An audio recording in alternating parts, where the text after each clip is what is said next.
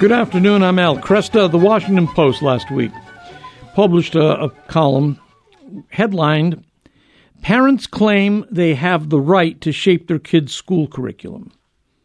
They don't. And the, uh, the piece went on to, again, dismiss the rights of parents as the primary educators of their children. This, de- this detail about shaping their kids' school curriculum is basically it's a dodge. The real question is do parents have the right to be the primary educators of their children? After that's established, we can begin to talk about curriculum.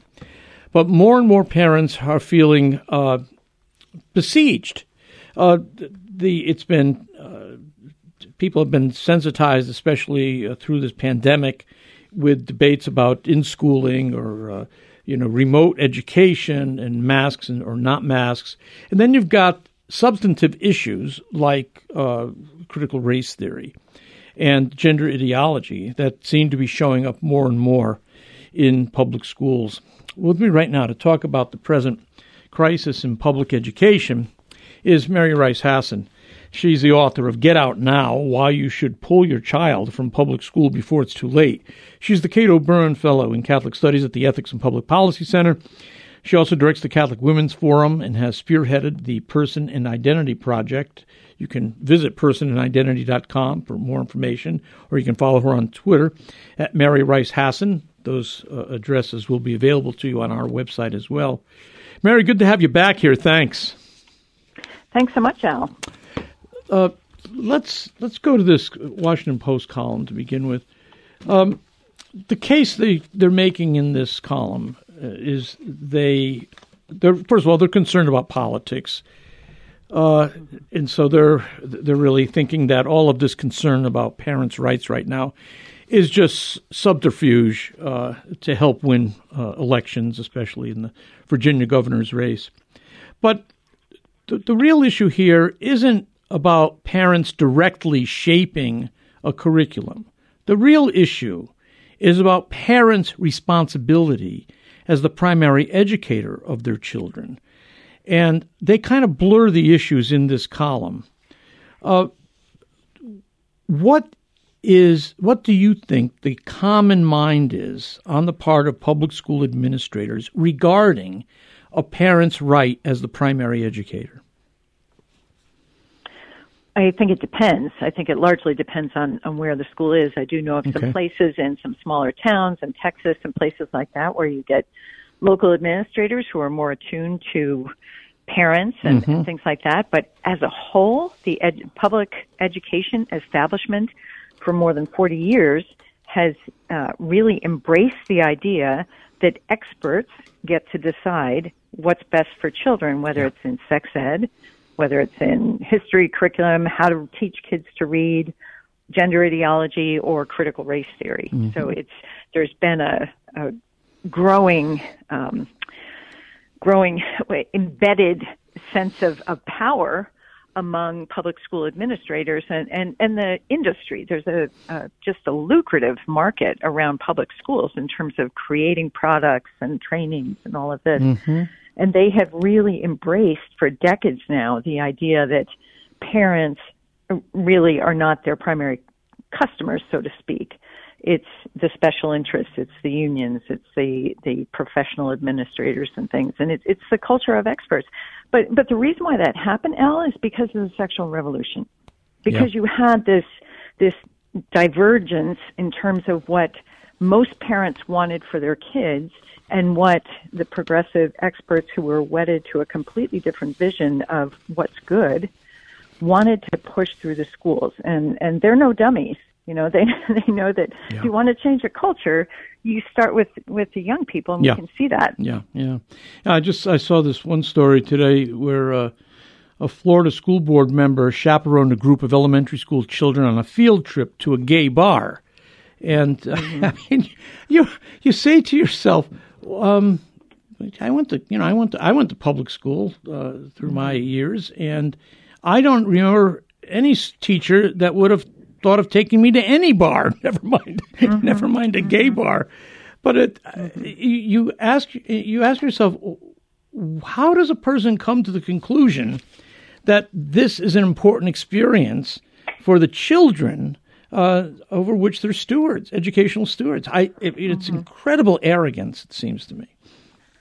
Yeah, it, it is, but I think it really does capture something and, and something of a divide among teachers because for the past, since I've been following this very closely, certainly, you know, over the past decade, I've really seen that the, um, the public schools of education, in other words, the teacher training colleges, as well as the professional development industry, has really, really leaned into the idea of education as a vehicle for social change. Yeah. And so yeah. teachers coming up through that have embraced that. That's what they've been taught. And, and they also have embraced a different vision of what that social change should look like. What's good. And so there's two things going on. There's, there's a generation of teachers who really think this is educational and how to widen their children's experience and, and all these things. And then there are others as we saw uh, kind of revealed through the COVID online classes, there are some who take it as a specific mission to expose kids who have religious or conservative parents, mm-hmm. to expose them to other points of view that, again, they, they in their sort of progressive expertise, think is better, more tolerant, more uh, welcoming, inclusive, et cetera. You know, put in all those those buzzwords. But there, so it, it's two things. Some who truly believe this is what education is about, and some who may believe this is what education is about, but also have a, an activist mission, and that's yeah. to change the thinking of kids, especially if they're being brought up in religious or conservative households. Yeah. Yeah. And it's not just that school in Florida. I, I there are countless instances of similar things, not bars in particular, but ex- where teachers take it upon themselves to expose kids to things that they know the parents would not want them to see. And that's why they don't ask permission. Yeah. Right? It's easier yeah. to apologize than ask permission. Yeah, yeah, no, that's right. Uh, this, uh, as you point out, this has been going on a long time. I, have been doing a program very similar to what I'm doing now since uh, the mid 1980s, and this was an issue back then. Uh, it definitely is worse today than it was back then. Mm-hmm uh, it's and it's it's troubling. It's troubling because uh, we've had our our side on this has really been act has been active. I mean, it's not as though we were mm-hmm. sitting on our hands. Um, mm-hmm. But it seems it was always difficult in the past because it was you, you, if you came out strongly well, like the title of your book, Get Out Now, mm-hmm. Why You Should Pull mm-hmm. Your Child from Public School Before It's Too Late. Uh, 30 years ago, that would have been seen as unnecessarily provocative, you know. Mm-hmm. Um, mm-hmm. now, though, it, it has to be said because of the very things that you, mm-hmm. we've been describing here. Uh, our, go ahead. Yeah, no, I, I think the timing is critical because what I say to parents when I'm, I'm out speaking to groups or whatever is – you know, we don't have, they don't have their child's school lifetime to fiddle around and yeah. keep trying to change things incrementally. That's in right. the life of a child, it, it really matters what happens this year and next year and then certainly in the long haul, but you have to act now yeah. in terms of what's good for your child because there aren't any do-overs. you yeah. don't get to uh, rewind and, and try again when we've succeeded in getting political power and making these changes. So I, I think parents are realizing that. And, and one of the good and encouraging things that I've seen is that uh, fueled by the the division over the masking and the shutting down of in-person school, and then parents becoming aware of what their kids are actually learning and kind of tuning in. We've seen an increasing number of states really changing at the state legislature level, really changing their laws to open it up so that there's more money going with the child so par- parents can have choice in nice. education. Yeah. Not just to a, a charter school, but it, it really, it's money in the hand of the parents. And they, they can say, I'm going to homeschool, I'm going to use it for that, I'm going to use it for a private school, or I'm going to use it for the charter school and, and whatever. They can choose, but that has been a really exciting fruit of this. And so, besides parents choosing what's best for their kids. In other words, act. Don't That's wait yeah. for this yeah. to change in the short term because your own child's going to suffer. Besides that, parents really need to push and increase the political leverage on these state legislatures to really make sure that families have that economic power to educate their kids as they see fit. Now is the time to put that pressure on and to make that happen because I think there's so much more awareness and a lot more sympathy for that position. Um, my, we our, our youngest child is 20 years old now. He's uh, in college, and uh, all of our kids were either homeschooled or they went to independent Catholic school here in Ann Arbor, uh, Spiritus Sanctus mm-hmm. Academy.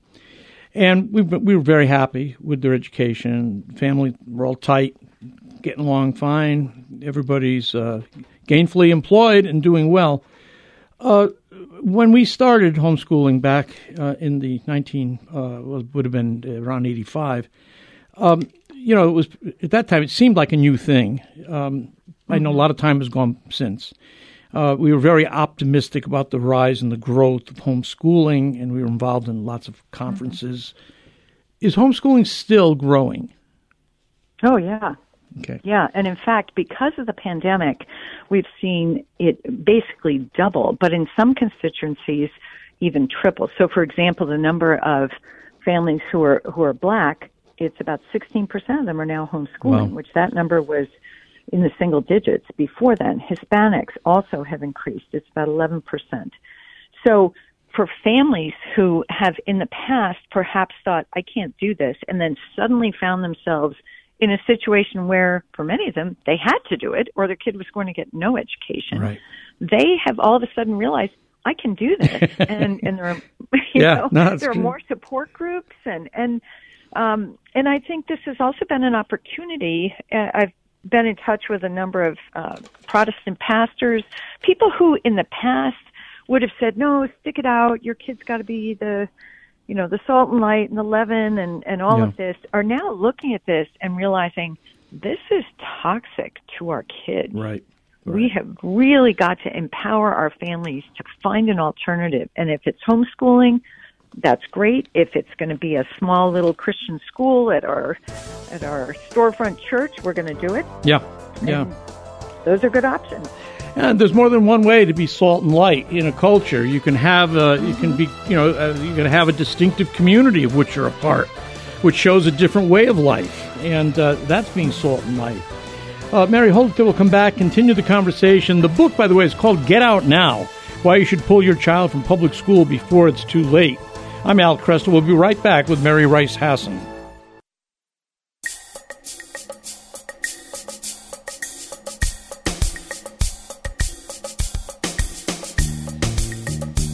Good afternoon. I'm Al Kresta, and with me, Mary Rice Hasson, author of Get Out Now Why You Should Pull Your Child from Public School Before It's Too Late. I, Mary, let me ask one of those questions that people don't normally ask until there's trouble. And it's this question What are public schools for? Well, it depends on who you talk to. so th- this is one of the uh, the points that was raised in that Washington Post editorial. So some of the experts that they quoted were putting forth a view that's held by a lot of professors, um, progressive university education experts, who say that the purpose of public schools is to create citizens, not to impart knowledge, but mm-hmm. to create future citizens, to shape them. So it uh, now uh, we wouldn't necessarily disagree that that's one purpose of a of a government run school. The sure. government, the state has an interest in having people who are literate, who can do numbers, who can function in society, have sure. some uh, knowledge of right. how things work. But where where we differ is this: that it used to be, again, even 100 years ago, 50 years ago, you had some consensus that education was supposed to do more than that, that it was supposed to shape the person, shape character, yep. that it was supposed to give you a, shape the person to be a good person. There was a common shared understanding of what that meant. Mm-hmm. And yet, as we've lost that consensus of what's good, and as the progressive education establishment has come on board, they're they're shaping hearts and minds. Make no mistake about it. But they're shaping them towards a different goal, one where God's not in the conversation. There is no objective truth. You know, everything's relative. It's individualistic. Sexual gratification yep. is is a you know sort of the the pursuit of individual happiness, and and so it's a very different vision, um, and they they couch a lot of that in the idea of creating independent thinkers and creating right. kids who are going to be able to um, think for themselves and, and therefore be good citizens. But but here's the other thing: we all know teenagers. Anyone who's been a parent, we know kids, we know teenagers. There's no teenager on this planet who makes up their mind completely on their own. Their decisions are shaped right? Yes, they're absolutely. shaped by media, they're shaped by peers, but they're also shaped by the adults in their lives. Right. So the big question is which adults are going to do that shaping? And this is why they want to keep parents out. Yeah. Because those who have a different vision of what's good, of what our political system should look like, uh, what the hearts and minds of, of our children should be attached to and, and striving for, they want to be the ones to shape our children and, and to cut out parents who have a religious perspective, a conservative perspective, a belief in truth, yeah. objective truth. So that's the war that's going on. Yeah. It's which adults are going to be shaping the hearts and minds of these kids. Yeah, yeah, yeah. I think this is this is huge. Um, we we have uh, you know a, a kind of a, a, mindset operative out there in the educational establishment that uh, really uh, doesn't have a vision of what, or actually has a vision of what a quote a good mm-hmm. person is, but that's not a vision that most of us who are from the Judeo-Christian tradition, it's not a vision that we share. Uh, we have a different understanding of what it means to be good. Mm-hmm. Uh, we have a different understanding of what it means to speak truthfully. Um, we have a different understanding of truth, and I, it's gotten I mean, what's what's what is strange to me is that this is not often uh, publicly acknowledged by people in the public mm-hmm. school establishment.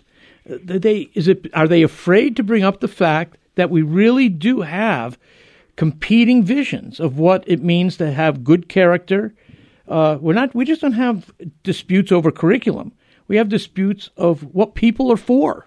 mm-hmm. You know, right, right. And I would I would change one one thing about what you said, where sure. you said they have a different vision of what's good. I would say they have a vision that children should be happy, and happy is not the same as good. Right, right. So sure you know you can indulge someone you can teach them to gratify their their their basest instincts and they may think they're happy so that I, I think it's even a bigger divide in terms of not just competing goods, but who the person is and, and what we should be striving for. Yeah.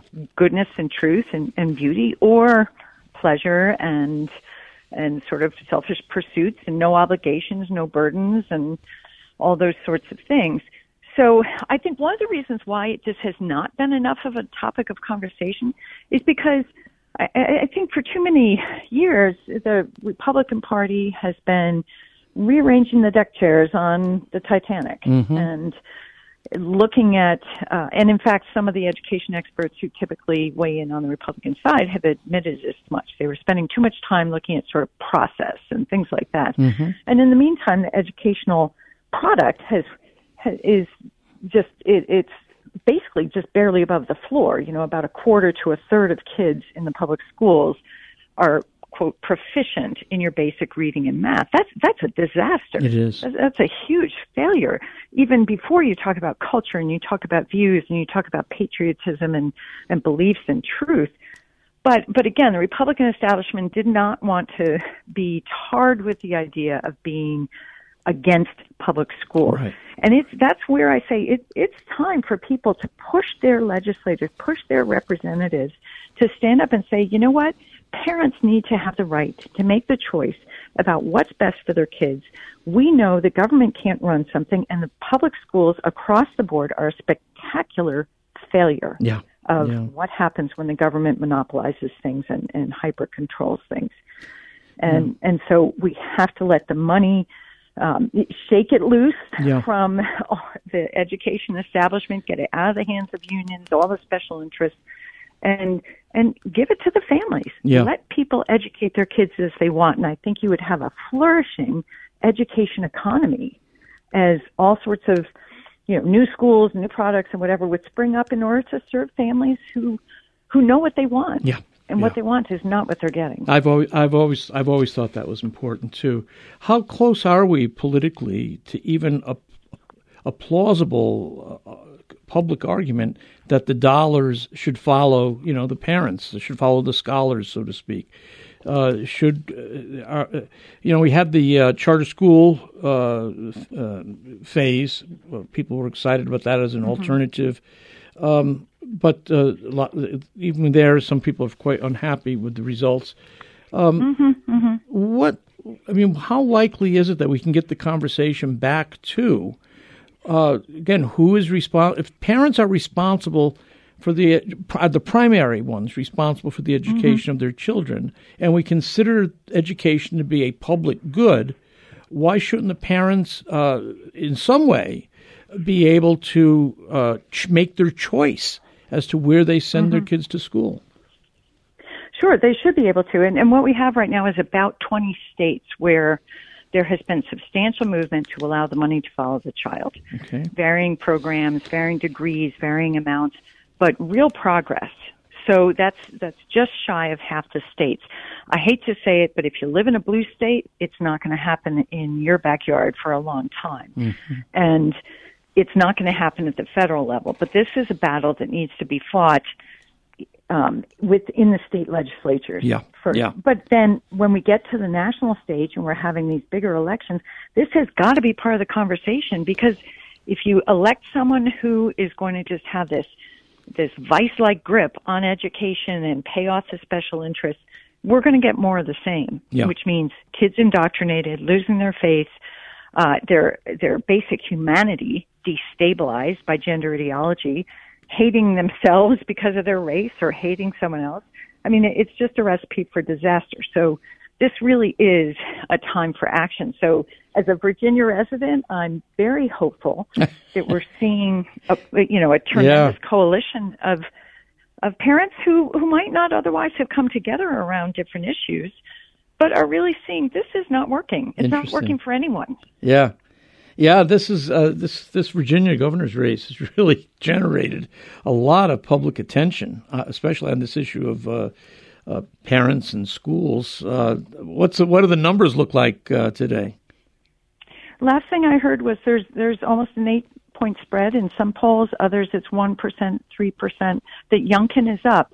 So and and here's the thing: you had mentioned charter schools. I think that's we have got to stop riding that hobby horse yeah. because charter schools are public schools. Right. You don't get real choice. You get limited choice, but only about some things. And and so uh, Glenn Youngkin, for example, I know is much more open to uh, empowering parents to make all sorts of decisions, to experiment, to see what we can do to loosen up those education dollars. So I think that's that's the kind of person that we need to raise up on a political level to make this happen. But in the meantime, parents need to be empowered to realize you are the ones ultimately responsible for your kids' education. Right. Don't wait there are no do-overs. you know, decide what your child needs. Realize the resources are there. There are tremendous resources if you homeschool, if you uh, find a Christian school, a Catholic school, a private school, but you don't have to settle for what they're getting now. Yeah. And, and don't let the fancy STEM program and the big gym be what keeps you in a school that's going to take your kids away from the faith and the values you're trying to raise them in. Right. I mean, the numbers of millennials who are going to mass these days are, is devastating. Uh, what's it down to? Yeah. Uh, five uh, percent. Well, it, that's the statistic from um, CARA, the study that they did of millennials. Those who had gone all the way through public schools, you had about 5% who kept their faith and were practicing going to Mass every yeah. week, compared to about 40% of people who went to Catholic schools about 40% of Catholics kept their faith and, yeah. and are attending Mass. I would hate to see what those figures are for Gen Z, you know, the yeah. youngest generation now. Yeah. How do you get lower than 5%? I don't know. It's going to be 1%, 2%. But uh, in spite of good families and people trying to do the right thing, uh, we just have to realize it, it really matters who's surrounding your kids, what they're hearing, what the framework for the knowledge that they're ingesting is – how they're looking at the world, morals, you know, it, it all comes together to shape the hearts and minds of, of our kids. So it's yeah. time to grab that control back. Yeah, I'm with you 100% on this. I think uh, it's it's this is the time. I've never seen a better time for parents to actually uh, stand mm-hmm. up and take responsibility. Uh, first thing you can do is get your book, right? get out now. Yep. Why yep. you should pull your yep. child from public school before it's too it's late. Very, very relevant to the current moment. Mary, thanks. Good talking with you again. You're welcome. Yeah, thanks so much. Mary Rice Hasson, it is an outstanding book. Get Out Now Why You Should Pull Your Child from Public School Before It's Too Late. You might remember that uh, Mary was with us uh, for the Familiaris Consortio uh, conference a uh, year ago. I'm Al Kresta.